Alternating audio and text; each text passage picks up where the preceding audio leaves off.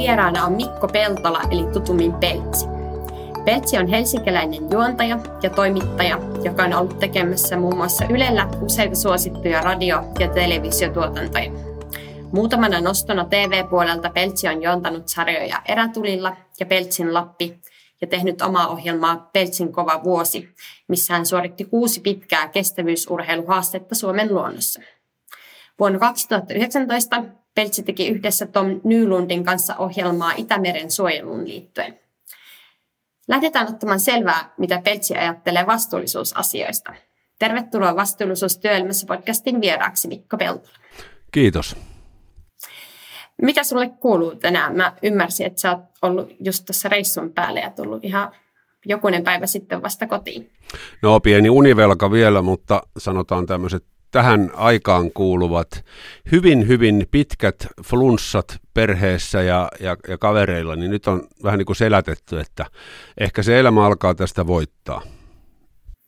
No niin, tai kuulostaa tosi tutulta nimimerkillä koko syksy, koko perhe flunssakierteessä. Että tota, sitä on nyt ollut liikkeelle koronan jälkeen ilmeisesti aika paljon. Joo, ja yllättävän pitkiä. Että mullahan oli tuossa marraskuun alussa se vuoden toinen korona ja siihen päälle sitten asialliset useamman viikon poskiontelutulehdukset ja antibioottikuuret ja kaikki muu se roina. Ja sitten kun yksi sairastuu perheessä, niin sittenhän se vyyhti on valmis, niin se on semmoinen useamman kuukauden kiva pikkupaketti. Joo, ja siihen enterarokko ja silmätulehus vielä päälle. Niin Joo. Niin hyvin menee. Varmaan, joo, hyvin menee. Niistä voitaisiin varmaan puhua koko, koko päivä tässä, mutta keskitytään tähän vastuullisuuteen. Ennen kuin hypätään siihen, niin mä tuossa alustuksessa susta jo hieman kerroinkin. Haluaisitko siihen ehkä kenties lisätä vielä jotain? Tässä oli ehkä työelämän osalta, mutta ehkä jotain henkilökohtaisempaa. No toi mun työ ja henkilökohtainen elämähän menee siinä mielessä aika lailla käsi kädessä, että mä oon saanut viime vuodet tehdä semmoista työtä, mitä mä tekisin vapaa-aikanakin. Et mun on aika vaikea erotella sitä vapaa-aikaa työstä, että ne on vähän niin kuin yhtä. En mä lomalla mitään lomalla poissaolo meilejä jaksa laitella, vaan, vaan nämä menee, koska luonnosta on tullut semmoinen ja luontoliikunnasta semmoinen intohimo, niin on niin kuin aika lailla käsi kädessä et tota, kaikki samat teemat melkein kulkee niin kuin molemmissa. Se voisi tietysti tuohon työsarkaan vielä lisätä, että toi, toi Peltsin toinen luonto, näissä on näköjään toi meikän lempinimi jokaisessa ohjelmassa, mitä mä teen, niin, niin läsnä, niin sitä ollaan nyt tehty ja nyt tehdään neljättä vuotta ja, ja tota, sitten tietysti keväällä 23 mä oon mukana Ylen isossa miljoona roskapussia kampanjassa, missä on tavoitteena, että kaikki suomalaiset keräis kevään aikana miljoona pussillista roskaa luonnosta. Se ehkä tähänkin podcastiin vähän saattaa tota, osua, kun vastuullisuudesta puhutaan.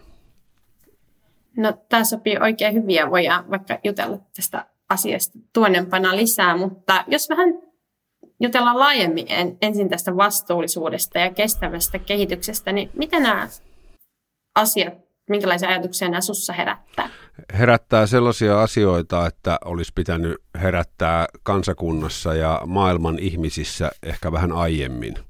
Et mitäs mä nyt muistelisin ilmastoteemaa, vastuullisuusteemaa, kestävyyttä ja tämmöistä, niin en mä varmaan hirveän kauaksi mene, jos mä sanoisin, että siitä on yhteiskunnassa isommin keskusteltu 10 vuotta, ehkä 20. Mutta sitten tämä teollistuminen aikakausi, mikä saatetaan laskea ehkä sieltä viime vuosisadan joltain vuosikymmeneltä, sanotaan nyt vaikka puolesta välistä, niin onhan tässä useampi vuosikymmen ihmiskunta elänyt vähän niin kuin väärin. Mehän ollaan kulutettu maailman luonnonvaroja viime vuosikymmenet aivan liikaa me ollaan roskattu meidän luontoa aivan sairaasti, saastutettu, tehty tosi paljon väärin asioita. Kyllähän kaikki asiat, mitä nykyään tehdään ja mistä puhutaan, on tavallaan semmoista, niin kuin siihen, siis semmoista, mihin me ollaan opittu ja semmoisten vanhojen virheiden korjaamista. Et, et jos maailma perustettaisiin nyt, niin se olisi varmaan aika erilainen tuon luonnon käytön ja, ja, ja saastuttamisen näkökulmasta. Hmm. Aika hieno ajatus. Mm, no, Miten nämä vastuullisuusasiat näkyy sun arjessa henkilökohtaisella tasolla?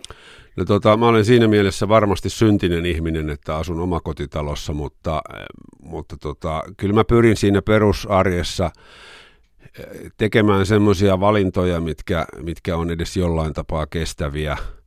Meillä on perheessä auto, mutta se toimii biokaasulla ja sillä pyritään ajamaan kohtuullisen vähän – Toki tietysti voisi ajatella, että tarviiko autoa ollenkaan, kun asuu Helsingissä, missä on käsittämättömän hyvä julkinen liikenne ja lyhyet matkat.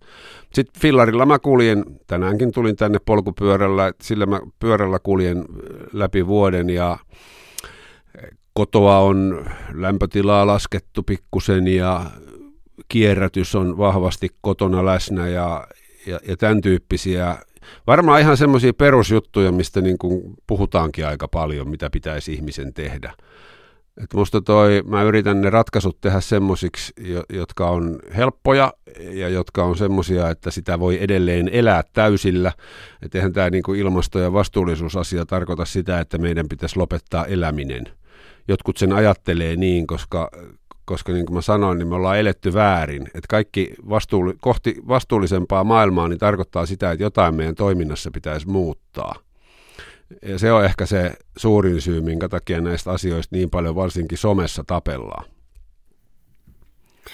Joo, ja mua itteni aina hämmästyttää se, että nämäkin tämmöiset aika kuitenkin ehkä matalan kynnyksen keinot, mitenkä jokainen meistä voisi vaikuttaa siihen kehitykseen myönteisesti just julkisten kulkuneuvojen käyttö tai sitten ihan se, että käveltäisiin tai pyöräiltäisiin niitä välimatkoja ja piettäisiin sitä lämpötilaa hieman alhaisempana kotona, niin nämä jotenkin nähdään aina silleen tosi semmoisessa negatiivisessa valossa. Sitten jos näistä pyrittäisiin tekemään se positiivinen, että se varmaan tekee ihan hyvää kulkea niitä välimatkoja kävellen tai pyörällä ja se, että ihminen nukkuu viileämmässä, niin tutkimuksetkin puoltaa puoltaa siitä, sitä, että sillä on terveysvaikutuksia nimenomaan myönteisessä valossa, niin jos se ajatus olisi, nähtäisi ne asiat enemmän siinä positiivisessa valossa, niin se ehkä loisi ylipäätään tähän keskusteluun myös sellaista positiivisempaa ilmapiiriä. Joo, kyllähän tuossa niin kuin villasukat on oikein kiva laittaa kotona jalkaan, jos on vähän viileämpää. Jos on liian lämmin ja lattian lämmitys hohkaa punaisena, niin ei tarvi villasukkia, ne on miellyttävät.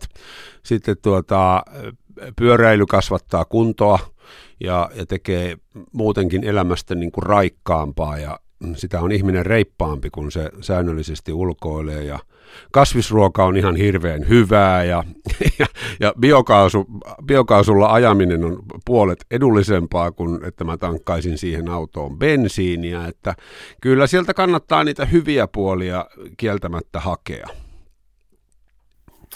Kyllä ja toivottavasti tämä ajatus ajatus menisi tähän suuntaan enemmän.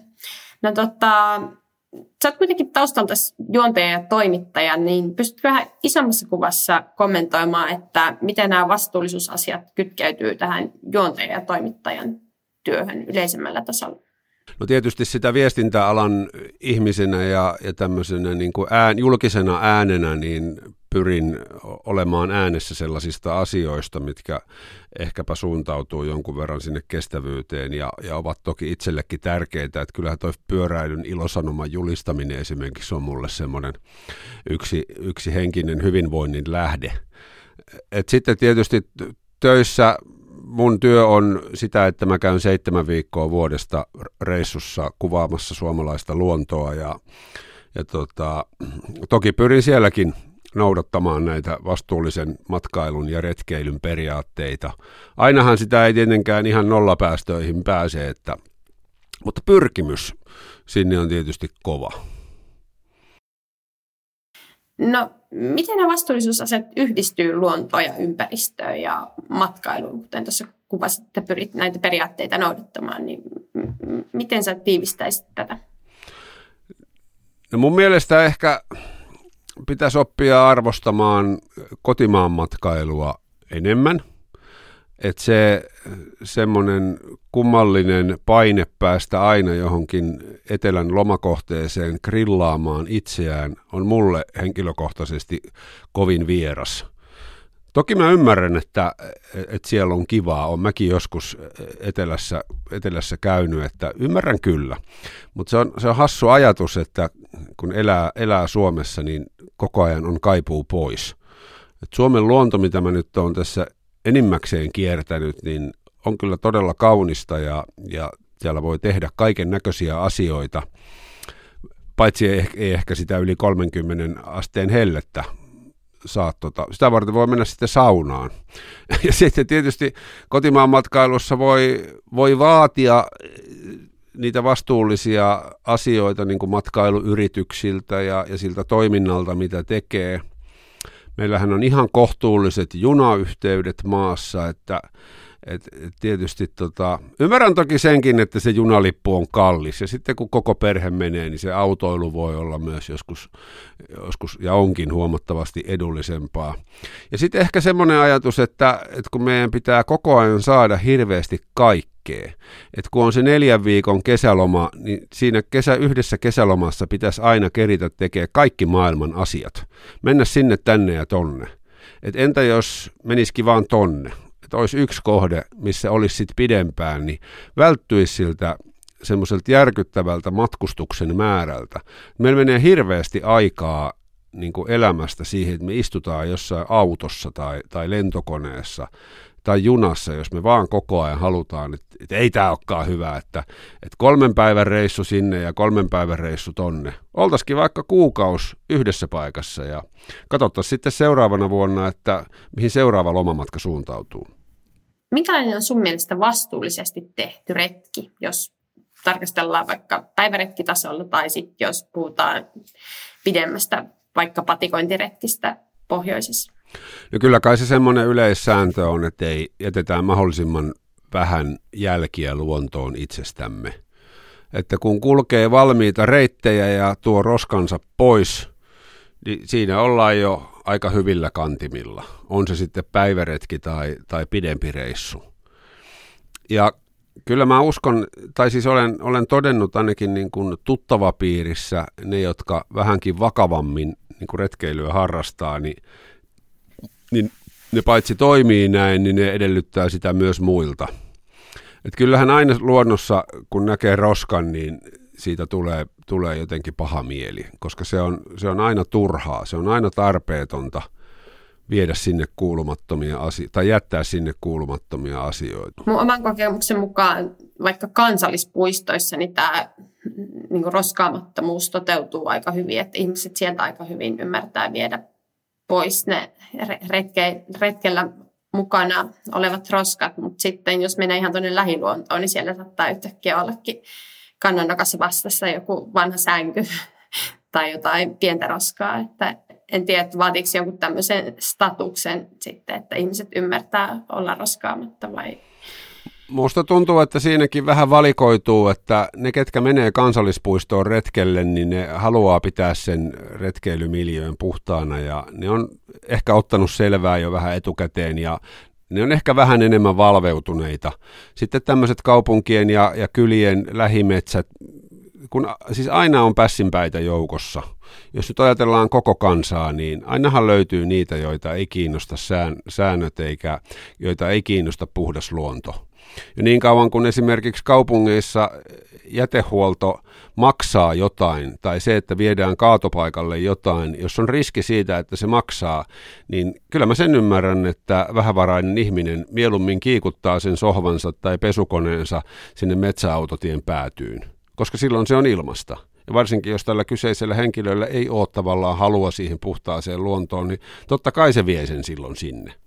Sen takia, sen takia tässä on niin kuin kaksi eri, eri asiaa, mitkä määrää. Se on se ihmisen oma tahto pitää luonto puhtaana ja se oma toiminta, mutta sitten y- yhteiskunnan tehtävä on huolehtia niin kuin matalalla kynnyksellä, että jätehuolto ja, ja tämmöinen kaatopaikkapalvelut on, on helppoa, että, et, ja, ni, ja sitä, että siitä sotkemisesta myös rangaistaan. Että tehdään se sieltä niin kuin lakien kautta myös kannattavaksi kierrätys ja, ja se semmoinen ympäristön puhtaana pito. Hmm.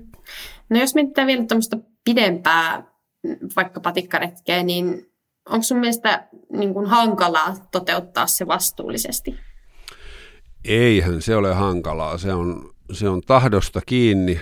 Etelästä pääsee hyvin näppärästi vaikkapa pohjoiseen julkisilla kulkuvälineillä, jos nyt halutaan sinne pohjoiseen mennä. No mä menin esimerkiksi viime syksynä Ilomantsiin siten, että mä menin, otin fillarin päälle kaikki kolmen neljän päivän tavarat ja ruuat. Menin junalla Joensuuhun, josta bussilla Ilomantsiin ja Ilomantsissa ajoin lähimmälle laavulle, olin yötä ja kiersin siellä tuommoisen Pokostan kierrosvaellusreitin 100 kilometriä ja en tietääkseni jättänyt yhtään ainutta roskaa sinne luontoon. Ainahan voi jotain pudota, mitä ei huomaa, mutta, mutta tota, tietoisesti en kuljin valmiita reittejä, poltin laavupaikoilla puuta maltillisesti, siivosin autiotuvan jälkeen ja, ja tota, olin ystävällinen kaikille ja, ja tulin julkisilla kulkuvälineillä takas. Pikkusen jätin rahaa äh, paikallisille käymässä, käymällä tota, ruokatäydennysostoksilla paikallisessa kaupassa ja kahvilassa. Et, ja tulin ta- taas sillä niin kuin bussi-juna-yhdistelmällä kotiin. Et en mä oikein sitten tiedä, että miten sen olisi voinut vastuullisemmin tehdä. Mm eikä siitä koitunut mulle mitään ongelmaa. Mulle ei niin kuin, mua ei haitanut ollenkaan, että, että siellä mun repussa oli ne, ne pienet pakkausjätteet takastullessa, mitkä oli ollut täytenä mennessä. Että se, ei, se ei ole niin kuin ongelma, jos sen haluaa mm. vastuullisesti toteuttaa. Mm. Ja sitten jos siellä on lähtiessä vaikka eväät isommin mukana, niin nehän kevenee sitten retken aikana. Että se on sinänsä, se paino varmaan pysyy kohtuu samana, jos ne roskat roudaa sitten siellä repussa myös takaisin. Joo, ja sitten semmoisella sopivalla ennakkosuunnittelulla, niin, niin tota, tavaraa on kohtuullinen määrä, että sitä ihminen kuitenkin pärjää aika vähällä. Ja täytyy sanoa, että ylipäätään toi reit, nämä retki kuulostaa siis aivan ja huikean ihanalta ja ylipäätään tuolla itärajalla niin on upeita paikkoja, jos se Pokostan reitti, niin on hieno paikka. Joo, ollaan... Joskin oma kokemus on siitä, että se on jotkut paikat sieltä niin vähän niin kuin vähällä käytöllä, että se olisi, että ihmiset löytäisivät sinne vähän enemmänkin. Joo, siellä on tosi hyviä vaellusreittejä, siis ton lisäksi toi Susi Taival ja Karhunpolku. Et, et siellä, siellä on pitkää, pitkää tota polkua tiedossa, jos vaan viitsii lähteä. Ihan mahtavia. Sitten jotenkin se rajan läheisyys ja se syrjäisyys tekee siitä vielä piirun verran jännittävämpää. Ja sitten tota, nyt, nyt oli, vielä, oli vielä se, että kun mun piti lähteä yhden ka- kaverin kanssa, joka joutui perumaan just ennen, niin mä päätin, että mä lähden sitten yksin, kun mä tajusin, että eihän mä ole koskaan yksin missään. Et joko siellä on työkavereita tai sitten muita ystäviä tai perhettä. Et oli mahtavaa olla siellä niin kuin pilkkopimeässä metsässä ihan hmm. yksin. No tota, ollaan tässä tuotu jonkun verran näitä tämmöisiä epäkohtia esiin, mutta miten sä näet, että miten vastuullisuus toteutuu meidän suomalaisten luonto- ja retkeilykäyttäytymisessä noin yleisellä tasolla? No kyllä mun ymmärtääkseni se on mennyt parempaan suuntaan, että eh, ainakin mitä katsoo näitä luontokohteita, niin eihän siellä nyt hirveän usein semmoista ihan eh, tosi pahaa sikailua tavoita, että tietysti korona-aika teki sen, että semmoisetkin ihmiset lähti sankoin joukoin luontoon, jotka ei siellä aiemmin ole välttämättä niin ahkerasti käyneet.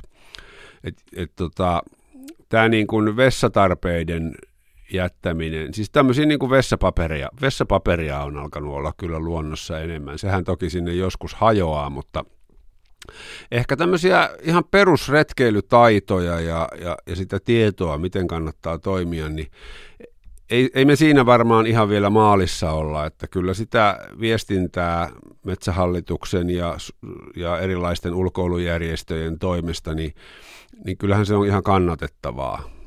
Tuodaan ihmisille tietoa, miten kuuluu retkeillä, mitä se roskaton retkeily ja vastuullinen retkeily tarkoittaa. Niin sitä ei, ei sitä kaikki välttämättä tajua. Et mä uskoisin, että mitä enemmän, kun menee vaikka jollekin vaellusreitille, niin mitä enemmän eh, niin kuin törmää siihen tietoon siellä paikan päällä, ihan opasteissa. Ei nyt tietysti sekään ole kiva, että niitä, niitä varoituskylttejä ja sitä ukaasin, ukaasia ukasin, ukasin perään on joka paikassa, mutta semmoinen sopiva määrä. sellaista niin kuin informaatiota on aina ihan kiva. No heitätkö muutama ihan vaikka kolme tämmöistä ihan perusvinkkiä, mitkä jokaisen kannattaisi ottaa haltuun, kun tuonne lähtee? No ottaa mukaan roskapussi.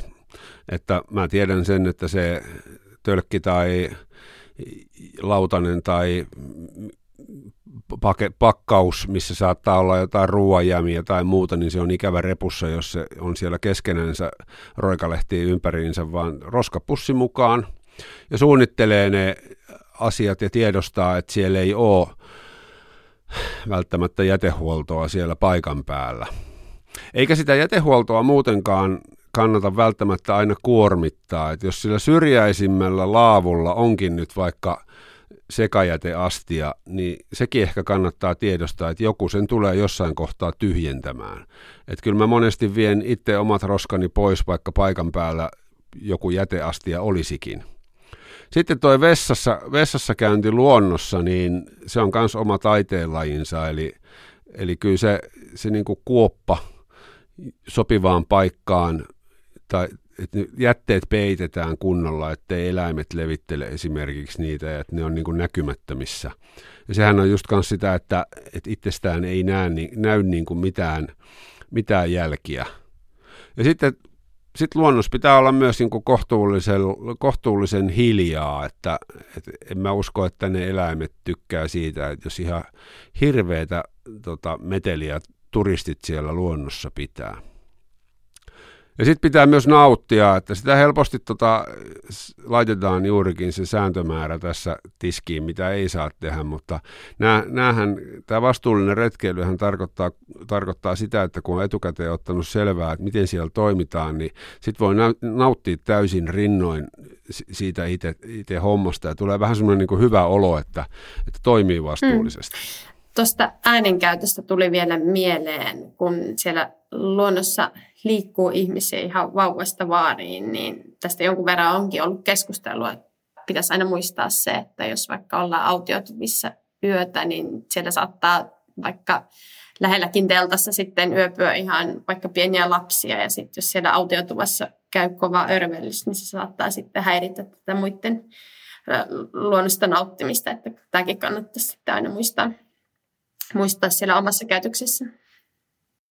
Joo, autiotuvat ei ole kyllä mitään ukkoporukoiden kaljottelupaikkoja, se on ihan, ihan selvä. Mullakin on yksi semmoinen kaveriporukka, kenen kanssa käydään syksyisin vähän ehkä semmoisella kosteemmalla reissulla, niin emme mennä kyllä mihinkään autiotupaan. Me mennään kyllä niin kauas korpeen keskelle talousmetsää, että, että tota, eikä nyt tietenkään sielläkään sitten niin kuin meteliä pidetä ihan, ihan yli rajojen, mutta tota, Joo, se on ihan totta, että, että autiotupa pitää olla, olla siinä mielessä semmoinen turvallinen paikka, että, että siellä puhalletaan yhteen hiileen ja että, että kaikki, kaikki saa siellä nauttia olostaan.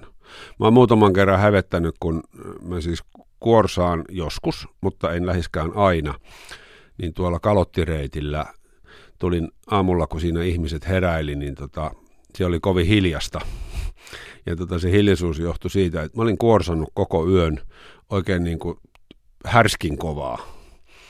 Ja sitten tota, ne oli keskustellut siitä sitten siinä aamulla, kun mä kävin vessassa ja sitten siellä oli jo ihan hilpeä tunnelma, kun mä tulin takaisin ja sitten yksi kaveri kertoi, että mistä siellä oltiin juteltu, niin pyysin kyllä kohteliaasti anteeksi ja sanoin, että olisitte nyt herä, herättäneet, että kun mä yleensä en kuorsaa, mutta silloin oli jotenkin niin pitkä päivä siinä takana, että sitten se äity semmoiseksi hirveäksi sahaamiseksi. Et korvatulpat, korvatulpat kannattaa kyllä olla aina Joo, mukana. Joo, on semmoinen asia, mikä ei pysty itse vaikuttaa. Tämä varmasti on no ei niin, ei niin. Inhimillisyyden piiri. No, mikä on sun mielestä luonnon ja ympäristön merkitys ihmisen terveydelle ja hyvinvoinnille? No ihan mittaamaton. Sekä fyysinen että, että henkinen jos sitä aloittaa sieltä fyysiseltä puolelta, niin kyllä mulle ainakin luonnossa liikkuminen on aina liikuntaa mun keholle. Että on tuo maastopyöräily ollut aina semmoinen suuri henkireikä. Sitten samoin myös, kun polvia on sen verran leikelty, että ne ei kestä asfaltilla juoksua, niin polkujuoksu on toinen. Tai sitten ihan vaan kävely tai, tai melonta. Ja kaikki liittyy aina siihen, siihen fyysisyyteen jollain tavalla – ja sitten tietysti kun fyysisesti tekee, niin tarvii vastapainoksi myös lepoa. Että musta siinä, siellä luonnossa voi niin kuin ihan myös vaan olla. Että ei tarvi myöskään suorittaa aina. Sitten henkistä puolta, niin kyllä kai se oma ja perheen asuinympäristö on jotenkin valikoitunut myös niin, että semmoinen luonnonrauha on siinä lähellä, vaikka Helsingissä asunkin. Että kyllä se henkinen, mä oon yrittänyt tätä monesti miettiä, että mikä siinä on ja sitä usein kysytäänkin. Ja tota, metsästä tulee vaan hyvä olo tai luonnossa. Et se on jotain selittämätöntä rauhaa, mitä siellä ihminen osaksi saa. Eikä tämä ole mikään semmoinen ajatus, että tarvitsisi hektisen työn tai, tai ö, tota, ruuhkaisen perhearjen lisäksi jotain vastapainoa. En mä sitä semmoisena näe. Mutta mut joku siinä niinku rauhoittaa silti. Mä saan tuosta kiinni ja varmaan niinku, aika moni ajattelee näin. Että siinä on jotain semmoista, niinku, semmoista selittämätöntä rauhaa. Tuonne menee ihan... Mm. Niin kun se, joo, kun se perustuu, eläimethän kulkee vaistoilla ja, ja luonto toimii vallitsevien sääolosuhteiden mukaan. Että se on semmoista niin kuin tahtomatonta, että siellä millekään asioille ei voi mitään, ne vaan on. Ja, ja se tekee jotenkin siitä rentouttavaa. Mullehän on käynyt sillä tavalla, että mä en ole jotenkin niin ton niin kuin luonnon, luonnon hyvinvoinnin ottanut omakseni, että mä en esimerkiksi osaa jotenkin enää arvostaa ollenkaan niin kuin ihmisen rakentamaa että kun joku puhuu jostain vanhoista historiallisista rakennuksista, niin, tai uusistakin hienoista taloista, niin mulle ne on jotenkin nykyään ihan yhdentekevää. Et en mä osaa ajatella, että on, voi kun on hieno talo tai joku rakennettu miljö, koska mä osaan mieluummin ajatella jonkun ison vanhan kiven tai ison puun, että se on niin kuin hienoa, tai joku muu luontokohde. Mutta väistämätöntä on se, että eletään ilmastonmuutoksen aikaa ja siihen pyritään nyt vahvasti tota, niin kuin vaikuttamaan, että pystyttäisiin edes jollain tavalla sitä vielä hillitsemään, niin miten sä oot näillä sun reissuilla nähnyt ilmastonmuutoksen seuraukset? Olisiko sulla antaa vaikka jotain esimerkkejä tästä, mitä on tullut vastaan ihan viime aikoina? No nyt tulin muutama päivä sitten Nurmeksesta ja siellä paikalliset sanoi, että harvemmin tammikuussa Nurmeksessa on semmoista säätä, että maanantaina on 12 pakkasta ja tiistaina on viisastetta plussaa ja sataa vettä. Tämä tämmöinen sääilmiöiden sahaaminen ja nämä niin kutsutut ääriilmiöt, niin se on ehkä se konkreettisin, mitä siellä huomaa. Et luntahan oli luntahan oli paljon ja, ja pakkastakin on ollut, mutta 15-20 vuotta sitten ne pakkasjaksot oli pitkiä, eikä siellä tullut tämmöisiä niin kuin viikon vesisateita sinne väliin. Se on ehkä se, se yksi. Helsingissähän se on ihan arkipäivää, että talvi voi olla ihan mitä sattuu. Että täällä saattaa olla muutama päivä pakkasta ja tulee kivasti lunta ja kaikki on innoissaan, ihanaa kunnon perinteinen vanha talvi. Ja sitten tulee viikko, niin että sataa vaan vettä ja on plus kolme ja kaikki lumi häipyy ja sitten eletään, eletään siinä karmeassa ravassa ja, ja semmoisessa ikuisessa marraskuussa.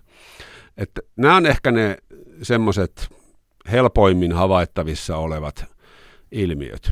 Ja sitten, että mitä tämä taas, mitä tämä sääolosuhteiden sahaaminen tarkoittaa, niin sittenhän sitä vasta laajassa kirjossa ollaankin. Sehän vaikuttaa joka ikiseen eliöön ja eläimeen esimerkiksi näin kalastuksen harrastu, harrastajana, niin heinäkuu on ollut monelle kalastajat tuttavalle semmoinen äh, perinteinen kalastuslomakuukausi, että kesällä on kiva mennä kalaan vaikkapa äh, Keski-Suomen jokivesiin.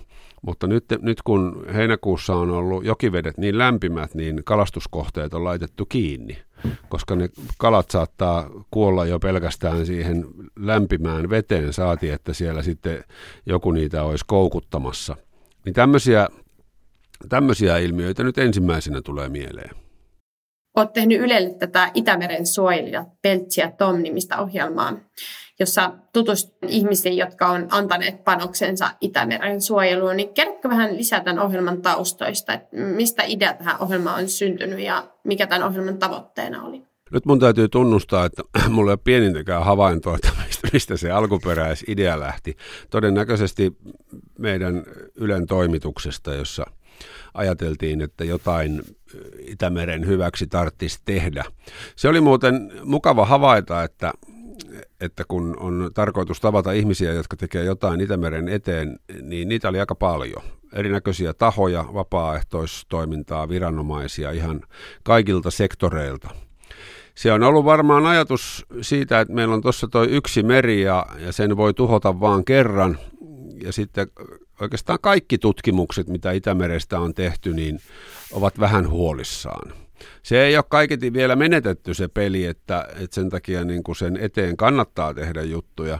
Mutta kyllä nämä niin kuin vähäsuolaisuus, ravinteet, saasteet, lämpeneminen – kaikki vaikuttaa niin radikaalisti siihen hyvin herkkään, herkkään luontoon, että tota, kyllä siellä niin kuin paljon huonoa ja paljon kuollutta ja, ja, ja paljon semmoista ikävää on, mille tarvii tehdä. Mutta nämäkin tässäkin tullaan sitten siihen valtiovaltaan, että jos esimerkiksi, kun me tiedetään, että maatalous on yksi pahimmista Itämeren kuormittajista, niin sitähän en minä yksin voi, voi voi korjata sitä ongelmaa, vaan se vaatii sitten isompia päätöksiä.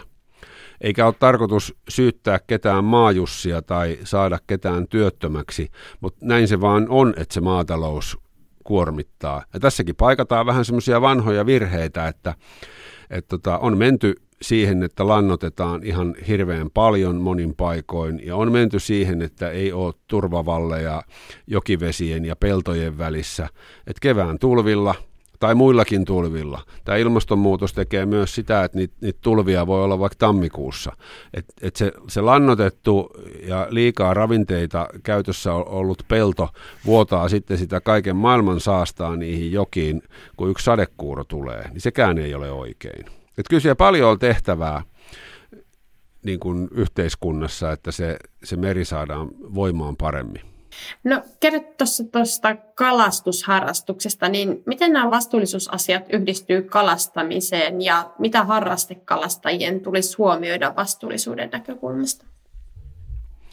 Noista muuten kalastuspiireissä puhutaan ihan hirveästi tuosta vastuullisuudesta.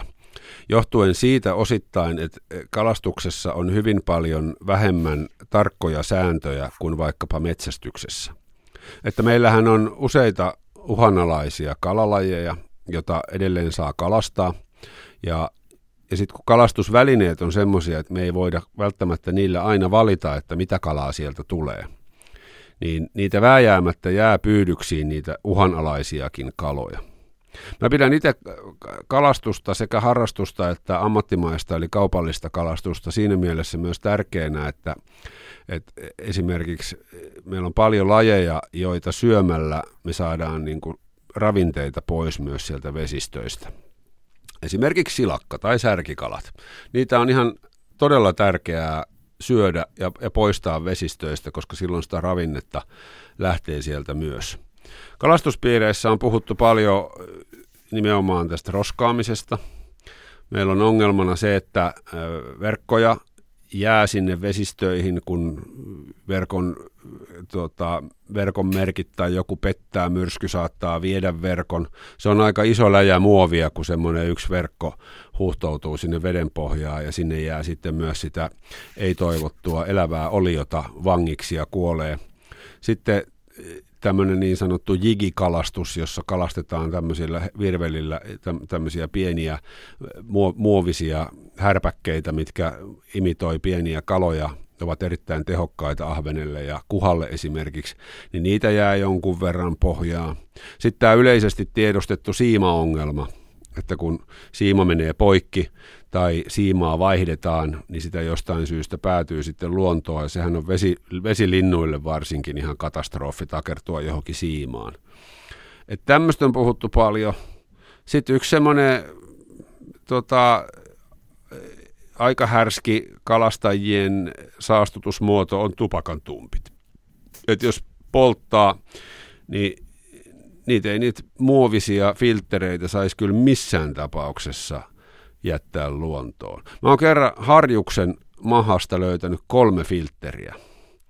Ja tota, siinähän käy, siinä kalallehan käy sillä tavalla, että kun se tämän muovifilterin syö, niin sehän jää sinne suolistoon pyörimään eikä sula. Eli kala kokee siinä aika ikävän tukehtumiskuoleman. Ja sitten tietysti tota, kannattaa miettiä, että minkälaisia kaloja tappaa. Et, et, ne uhanalaisuusluokitukset ja nämä WWFn punainen kirja tai punaiset listat, mitä on, mitä on muillakin järjestöillä, niin kyllä niitä kannattaa noudattaa. Et miettiä sitä, että onko se kala, minkä, minkä sieltä tappaa, niin onko se sen arvoinen, että se kannattaa tappaa. Mutta kyllä näistä paljon jutellaan tuolla niin kuin kalastuspiireissä. Hieno kuulla. Tämä on itselle sellainen alue, mikä on vähän vieraampi, mutta toivottavasti asiat menee parempaan suuntaan. Mutta on noin tupakonnatset ylipäätään aika iso ongelma, mitä tuolla yhtään katuja kattelee, kävelee. Niin. niin ja niistä aika moni päätyy vesistöön. Se lienee maailman yleisin muoviroska. Onneksi toi tota, tupakoiminen on toki vähentynyt viime vuosina ja mm, jos se nyt ihan väärin muista, niin näinkö mä jonkun uutisen juuri, että, että edelleen tupakointi kiristyisi. Senhän voisi tämä ei suosittu mielipide niille, jotka tupakoi, mutta tupakoinnihan voisi niinku ihan oikeasti lopettaa kokonaan. Mäkin olen itse joskus polttanut, en tosin 20 vuoteen imasuokaan, niin se Mä uskon, että siinä se saattaisi vähän aikaa kirpasta, mutta vuoden päästä kukaan, nyt kiellettäisiin tupakointi, niin vuoden päästä kukaan ei enää valittaisi. Kaikki olisi vain tyytyväisiä ja jäisi vähän enemmän rahaa säästöä. Kannattaa, niin nyt on vaalit tulossa, niin siitä jollekin ehdokkaalle. niin, niin, niin. Joo, en ole lähdössä ehdokkaaksi, että tämä ei ollut mikään vaaliteema lupaus sinne. No niin, mutta jollekin, jollekin ehdokkaalle niin tässä tärpi vaalikampanjointiin. No tota, mä tiedän, että sä oot tosi kovakuntoinen kaveri ja nyt kun on mahdollisuus, niin mun täytyy pikkasen kysyä sun liikuntatottumuksista ja harjoittelusta, että minkä verran treenat viikoittain ja minkälainen on sun harjoituspäiväkirja ja onko ylipäätään semmoista? Vähän huonoa on pitämään harjoituspäiväkirjaa. Mä jonkun verran käytän tota älykelloa, johon mä merkkaan tai johon ne suoritukset tulee ja sitten ne päätyy tonne Suunon ja Stravan ja Sportstrackerin arkistoihin.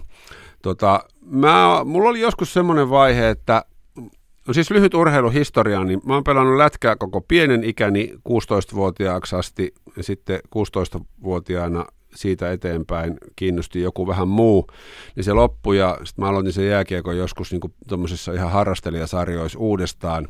Sitten toi pyöräily on ollut aina niin kuin tosi tärkeä. Nykyään mä sanoisin, että kolmesta kuuteen kertaa viikossa jotain. Se voi olla hyötyliikuntaa, se voi olla joku ihan oikea treeni. Hiihto talvella ehdoton henkireikä, niin mä, mulla on ihan semmoinen pakkomielle siihen hiihtämiseen. Sitten sit noin kaikki pyöräilyn muodot. Vähän sitä kuntosaliakin joskus. Se on se kuntosali tosi mulle ollut aina vähän pakkopullaa, mutta mä tiedän, että siitäkin olisi hyötyä. Että kyllä kotoakin löytyy jotain kahvakuulatyyppisiä välineitä. Ja sitten tota, mä oon pyrkinyt nyt viime aikoina ehkä sitten kuitenkin, ikää kun tulee, niin se palautuminen tietysti pitkittyy ja, ja pyrkinyt enemmän äh, sillä tavalla, että mä en hirveästi stressaa siitä, että tuleeko se viikon jokainen kuntoilusuoritus nyt tehtyä, koska mä oon siinä onnellisessa asemassa, että kun mulla on niitä pakkomielteitä siihen pyöräilyyn esimerkiksi tai hiihtoon, niin se on aika automaatio, että hakeutuu sitten tekemään niitä. Et esimerkiksi meidän perheen kesäloma on monena vuonna suuntautunut paikkaan, missä on hyvät maastopyöräilyreitistöt. Koska mitä muuta sitä nyt sitten voisi tehdä kesälomalla kuin sitä, mistä tykkää. No niin, mun täytyy myöntää, että meidänkin, tota, jos ollaan Suomeen kiertämässä, niin yöpymispaikat tulee googlattua, että onko siellä minkälaiset lenkkimaastot lähettävillä. Että kuulostaa jollain tapaa tutulta tämä. Joo, ja sitten siinähän näkee siis paikkoja vallan, vallan kivasti, kun käy vaikka juoksulenkeillä. Ja sitten tota, kyllä mun semmoinen ylipäätänsä se, semmoinen niin kuin liikuntainto, että mä yritän myös sitä, että mä en käyttäisi paljon hissejä, koska jokainen kävelty kerros on niin kuin voittoa mulle itselleni. Et tuskin mä koskaan olen semmoisessa tilanteessa, että mä liikaa liikuntaa saisin. Sitten tietysti perheelämä ja kohtuullisen paljon töitä tekee myös sit sen, että sitä fyysistä lepoa tulee, tulee paljon. Henkinen lepo on sitten, se on sitten toinen asia ja se ehkä taas sitten liittyy muihin juttuihin, että et sitäkin kyllä tulee. Ja se on tärkeää tietysti. Ja ylipäätään vielä puhutaan tuosta luonnosta, niin se, että sitä palautumistahan se, jos lähtee vaikka perheen kanssa kevyelle kävylle lenkille luontoon ja siellä se mielikin sitten rauhoittuu, vaikka tuntuu, että kävisi vähän kelat kovalla työpäivän jälkeen vaikka. Niin ja sitten itselläni oikeastaan ei edes käy kovalla, koska tämähän on aika stressitön työ sitten loppujen lopuksi kuitenkin, että on ne tietyt tehtävät, mitkä pitää suorittaa ja en mä ole koskaan esimerkiksi halunnut edetä mihinkään esimiestehtäviin, koska kun mä oon, mä oon tämmöinen leväperäinen tota, niin kuin mukava ihminen, niin mä en halua tilanteisiin, jossa mä joudun olemaan jollekin mm. ilkeä. No minkä pituisia nämä sun, jos puhuit tästä pakkomielteisestä hiihtämisestä, niin minkä pituinen sun tämmöinen peruslenkki on yleensä? Tota, mä pyrin viikossa tekemään sen yhden pitkän lenkin, joka voi sitten olla, äh, olla kolme neljä tuntia. Joskus se voi olla enemmänkin, riippuu vähän olosuhteista ja, ja tunnelmasta, mutta kerran viikossa tämmöinen pidempi. Sitten ne loput voi olla ihan kaikkea siltä väliltä. Tämä pidennetty lenkki on tietysti rauhallinen ja sitten mä pyrin yhden tekemään viikossa semmoisen vähän napakamman. Se voi olla tunnin tai sitten, sitten puoli tuntia. Aika lailla niin vaihtelua, mutta mä sanoisin, että tunnin ja kahden, juoksulenkit on aina yleensä maks tunnin, paitsi se vi, yksi viikon pidempi, mikä voi olla sitten kaksi, kolme tai neljä. Mutta että se palautuminenhan varsinkin juoksussa niin, niin tarkoittaa niin enemmän niitä välipäiviä. Pyöräily sitten taas, kun on nivelille vähän ar- armeliaampaa tai hiihto, niin sitä voi tehdä useampana päivänä peräkkäinkin sitten vähän radikaalimpia settejä, mutta kyllä mä sen on ymmärtänyt sen kolmion, missä missä tota, ne matalasykkeiset lenkit on se, se, mitä pitää tehdä eniten ja sitten niitä rajuja vähän vähemmän. Niin ja sitten ylipäätään tämä sana palautuminen, niin sehän ei tarkoita sitä, että ollaan siellä sohvan nurkassa, vaan kun puhutaan tästä aktiivisesta palautumisesta, niin sehän tarkoittaa sitten nimenomaan sitä arkiliikuntaa ja niitä siirtymiä pyörällä ja kaupassa käyntiä kävellen sun muuta. Että Joo, ja sitten kun lapsia ulkoiluttaa ja liikuttaa, niin nytkin käytiin tyttären kanssa, hän on 13 kohta, niin käytiin eilen tunnin hiihtolenkillä, niin kyllähän se sitten mulle on kohtuullisen rauhallista se vauhti, vaikka hän kovaa meneekin. No, mitä sä mietit näiden pitkien treenien aikana? Käykö vaikka nämä vastuullisuusasiat mielessä? No käy niin tietysti silloin, jos näkee jotain vastuuttomuutta. Tota, en, mä, en mä tiedä oikein, mitä mä mietin. Varmaan aika paljon työasioita, aika moni ohjelmaidea on syntynyt lenkillä. Sitten tota, mä kuuntelen myös joskus äänikirjoja tai musiikkia, riippuen vähän minkälainen se Siis sanotaan, että maastopyöräilyssä tai hiihdossa luonnossa en juuri koskaan kuuntele mitään muuta kuin luonnon ääniä. Mutta sitten jos mä menen mökille maantiepyörällä tuonne Hämeenlinnaan vaikkapa, niin kyllä mä sitten siellä maantielaidassa kuuntelen jotain. Ja mietin kyllä ihan kaikkea. Musta se on mahtavaa aikaa, kun silloin ei voi tehdä muutakaan. Et silloin kun tota, juoksee pitkää matkaa, niin si- siinähän on niin kuin omien ajatustensa herra ja, ja voi, voi kehittää ihan mitä vaan. Et se on kyllä niin kuin todella hyvää henkistä terapiaa. Että ne, jotka väittää, että lenkkeily on tylsää, niin ne on väärässä. Just näin, mä oon ihan samaa mieltä. Kyllä, ja sitten meilläkin esimerkiksi työyhteisössä on paljon semmoisia kokouksia ja, ja palavereita, jossa mun ei, tarvi, ei tarvita niinku sitä aktiivista osallistumista, niin semmoisenhan voi hyvin tehdä niinku vaikka sauvakävellen. Että ei se tarkoita se etäkokous sitä, että pitäisi aina maata sohvalla sen läppärinsä mm, kanssa. Mm, mä en tiedä, onko siinäkin vähän perusoletus aina, että sitä ollaan niin tiivisti jumissa siinä työpäivän ääressä, että sieltä täytyy näkyä se toimiston seinä. Että ehkä se on tämmöisiä vali... Ei minä sammutan, sammutan kameran. Yhdessä palaverissa mä sanoin, että aina kun haluatte, että mä puhun jotain, niin sanokaa viittä sekuntia aikaisemmin, niin mä ehdin näillä suksillani pysähtyä ja laittaa puhelimesta mikin Ja vetää päälle. se Hans hiihtohaskalla tuosta nenältä, että ihan pahimmat, joo. Niin. Kyllä. Koska kyllä mä sitten myös väitän, että se työnantajakin tota, hyötyy siitä, että mä oon hyvässä kunnossa, niin tulee vähemmän sairauspoissaoloja. Kyllä, ja työntehokkuuteen varmasti heijastuu myös myönteisesti. No sitä en omalla kohdallani välttämättä allekirjoita. No mutta ainakin, ainakin voi aina sanoa, sanoa näin. Niin, kyllä kyllä. Tota, Tuossa puhuit tuohon alkuun tästä roskien keruu haasteesta. Mulla oli tämmöinen ajatus, että jos olisit voinut heittää jonkun luontoon, liikuntaan tai retkeilyyn liittyvän haasteen, ehkä joku semmoinen matalalla kynnyksellä tehtävä suoritus tai asia, mikä voisi nyt kuluvan vuoden aikana suorittaa? Mä haastan kaikki tämän podin kuulijat siihen, että, että osallistuu meidän miljoona roskapussia hankkeeseen ja kerää luonnosta vaikka yhden pussillisen roskaa. Sitä on siellä luonnossa niin paljon, että tämä tehtävä pitäisi olla helppo. Ja siihenhän kannattaa käyttää hanskoja ja pussia tai semmoisia kaiken näköisiä keräimiä. Ja sitten Ylen sivuilla siitä tulee vielä aika hyvä tietopakettikin, että sillä kyllä saa paitsi itselleen sen liikuntasuorituksen, koska ne roskat pitää sieltä hakea, niin kyllä aika hyvän mielen. Mä oon ainakin itse ottaa tähän, tähän osaan, täytyy ottaa roska, roskapussi messiin tuonne lenkille, niin saadaan tota luontoa puhtaammaksi. Se voi varmaan Niitä muuten näkee, se, semmoisia ihmisiä muuten näkee yhä useammin, jotka, jotka kerää roskia, siis semmoisten piht, roskien keruu pihtien kanssa. Toi on totta, ja sitten eikö tämä ole ihan joku lajikin, että joku tämmöinen juoksualalaji, että lähdetään niin tämmöiselle roskien keruun juoksulle. Joo, siinä kyllä voittaa kaikki.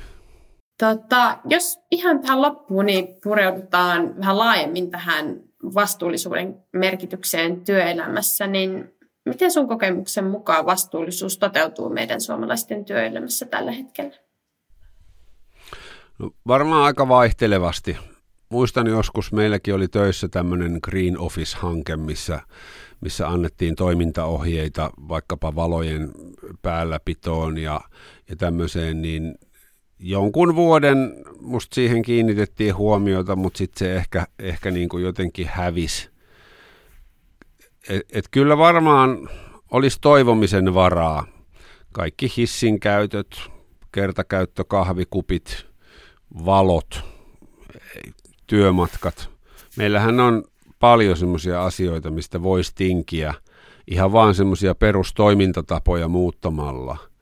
Että se ter- oman termosmukin pitäminen mukana aina ja niin paljon tämmöisiä pieniä juttuja, mitä ei ihmiset edes välttämättä tiedosta. Kun on aina tehty näin, niin tehdään nytkin. Et paljonhan sitä, sitä on sitä semmoista niinku turhaa, niinku mikä kuormittaa jollain tavalla luontoa tai, tai ilmastoa.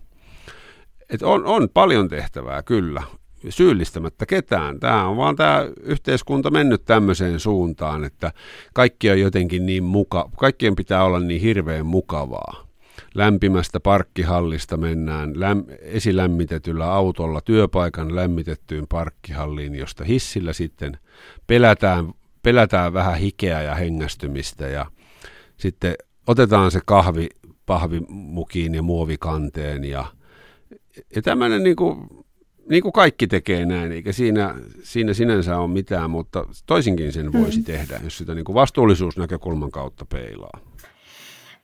No media-alalla, missä sä itsekin vaikutat, niin työskentelee paljon eri alojen ihmisiä ja osa on sitten julkisestikin tunnettuja, joilla on sitten taas oman työnsä kautta paljon vaikutusvoimaa. Niin mikä on sun mielestä media-alalla toimivien henkilöiden rooli ja vastuu vastuullisuusasioiden edistämisessä?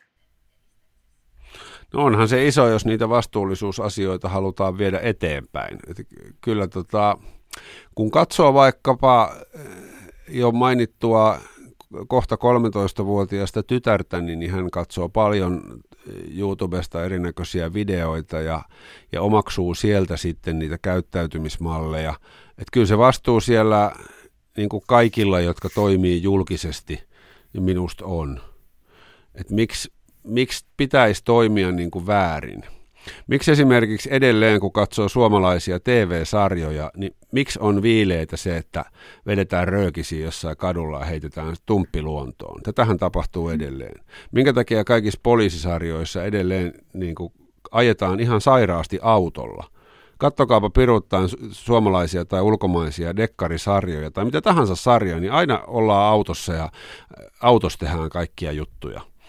Tai sitten se pahvikahvi otetaan aina tuodaan. Että tämmöisiä, tämmöisiä niin kuin, ihmisethän omaksuu TV-stä, netistä, julkiksilta, vaikuttajilta. Vaikuttajasanahan on siinä mielessä tämmöinen nyky, nykypäivän äh, mielenkiintoinen sana, että se, sillähän on niin kuin vaikutus. Että jos vaikuttaja tekee väärin, niin se vaikuttaa niihin katsojiin väärällä tavalla. Et iso merkitys on, on tällä niin edustamallani media-alalla mm. ilman muuta.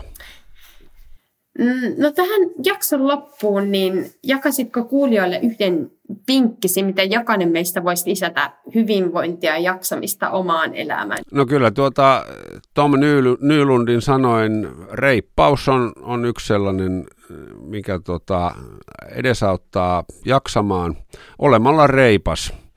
Hyvä pitkä yöuni, terveellinen ruokavalio, riittävä liikunta ja, ja semmoinen hyvät ystävät ja tietenkin tämä kuulostaa kamalalta semmoiselle ihmiselle, jolla menee asiat päin honkia, mä tiedän. Mutta nämä on niitä lääkkeitä myös, myös millä tota, kyllä mä ainakin sen itse huomaan, että, että sillä liikunnalla on selkeä vireystilaan vaikuttava, vaikuttava olemus, että, että kyllä kun siellä lenkillä pääsee käymään, niin kyllä sitä jaksaa ihan eri tavalla sen jälkeen. Et helppohan se on täältä sanoa, mutta sanon kun pyydettiin. Hmm. Ja mä voin sanoa, että mä oon täysin samaa mieltä ja tähän on aivan loistava lopettaa. Kiitos Peltsi vierailusta ja kaikkea parasta sulle tulevaan. Samoin kiitos.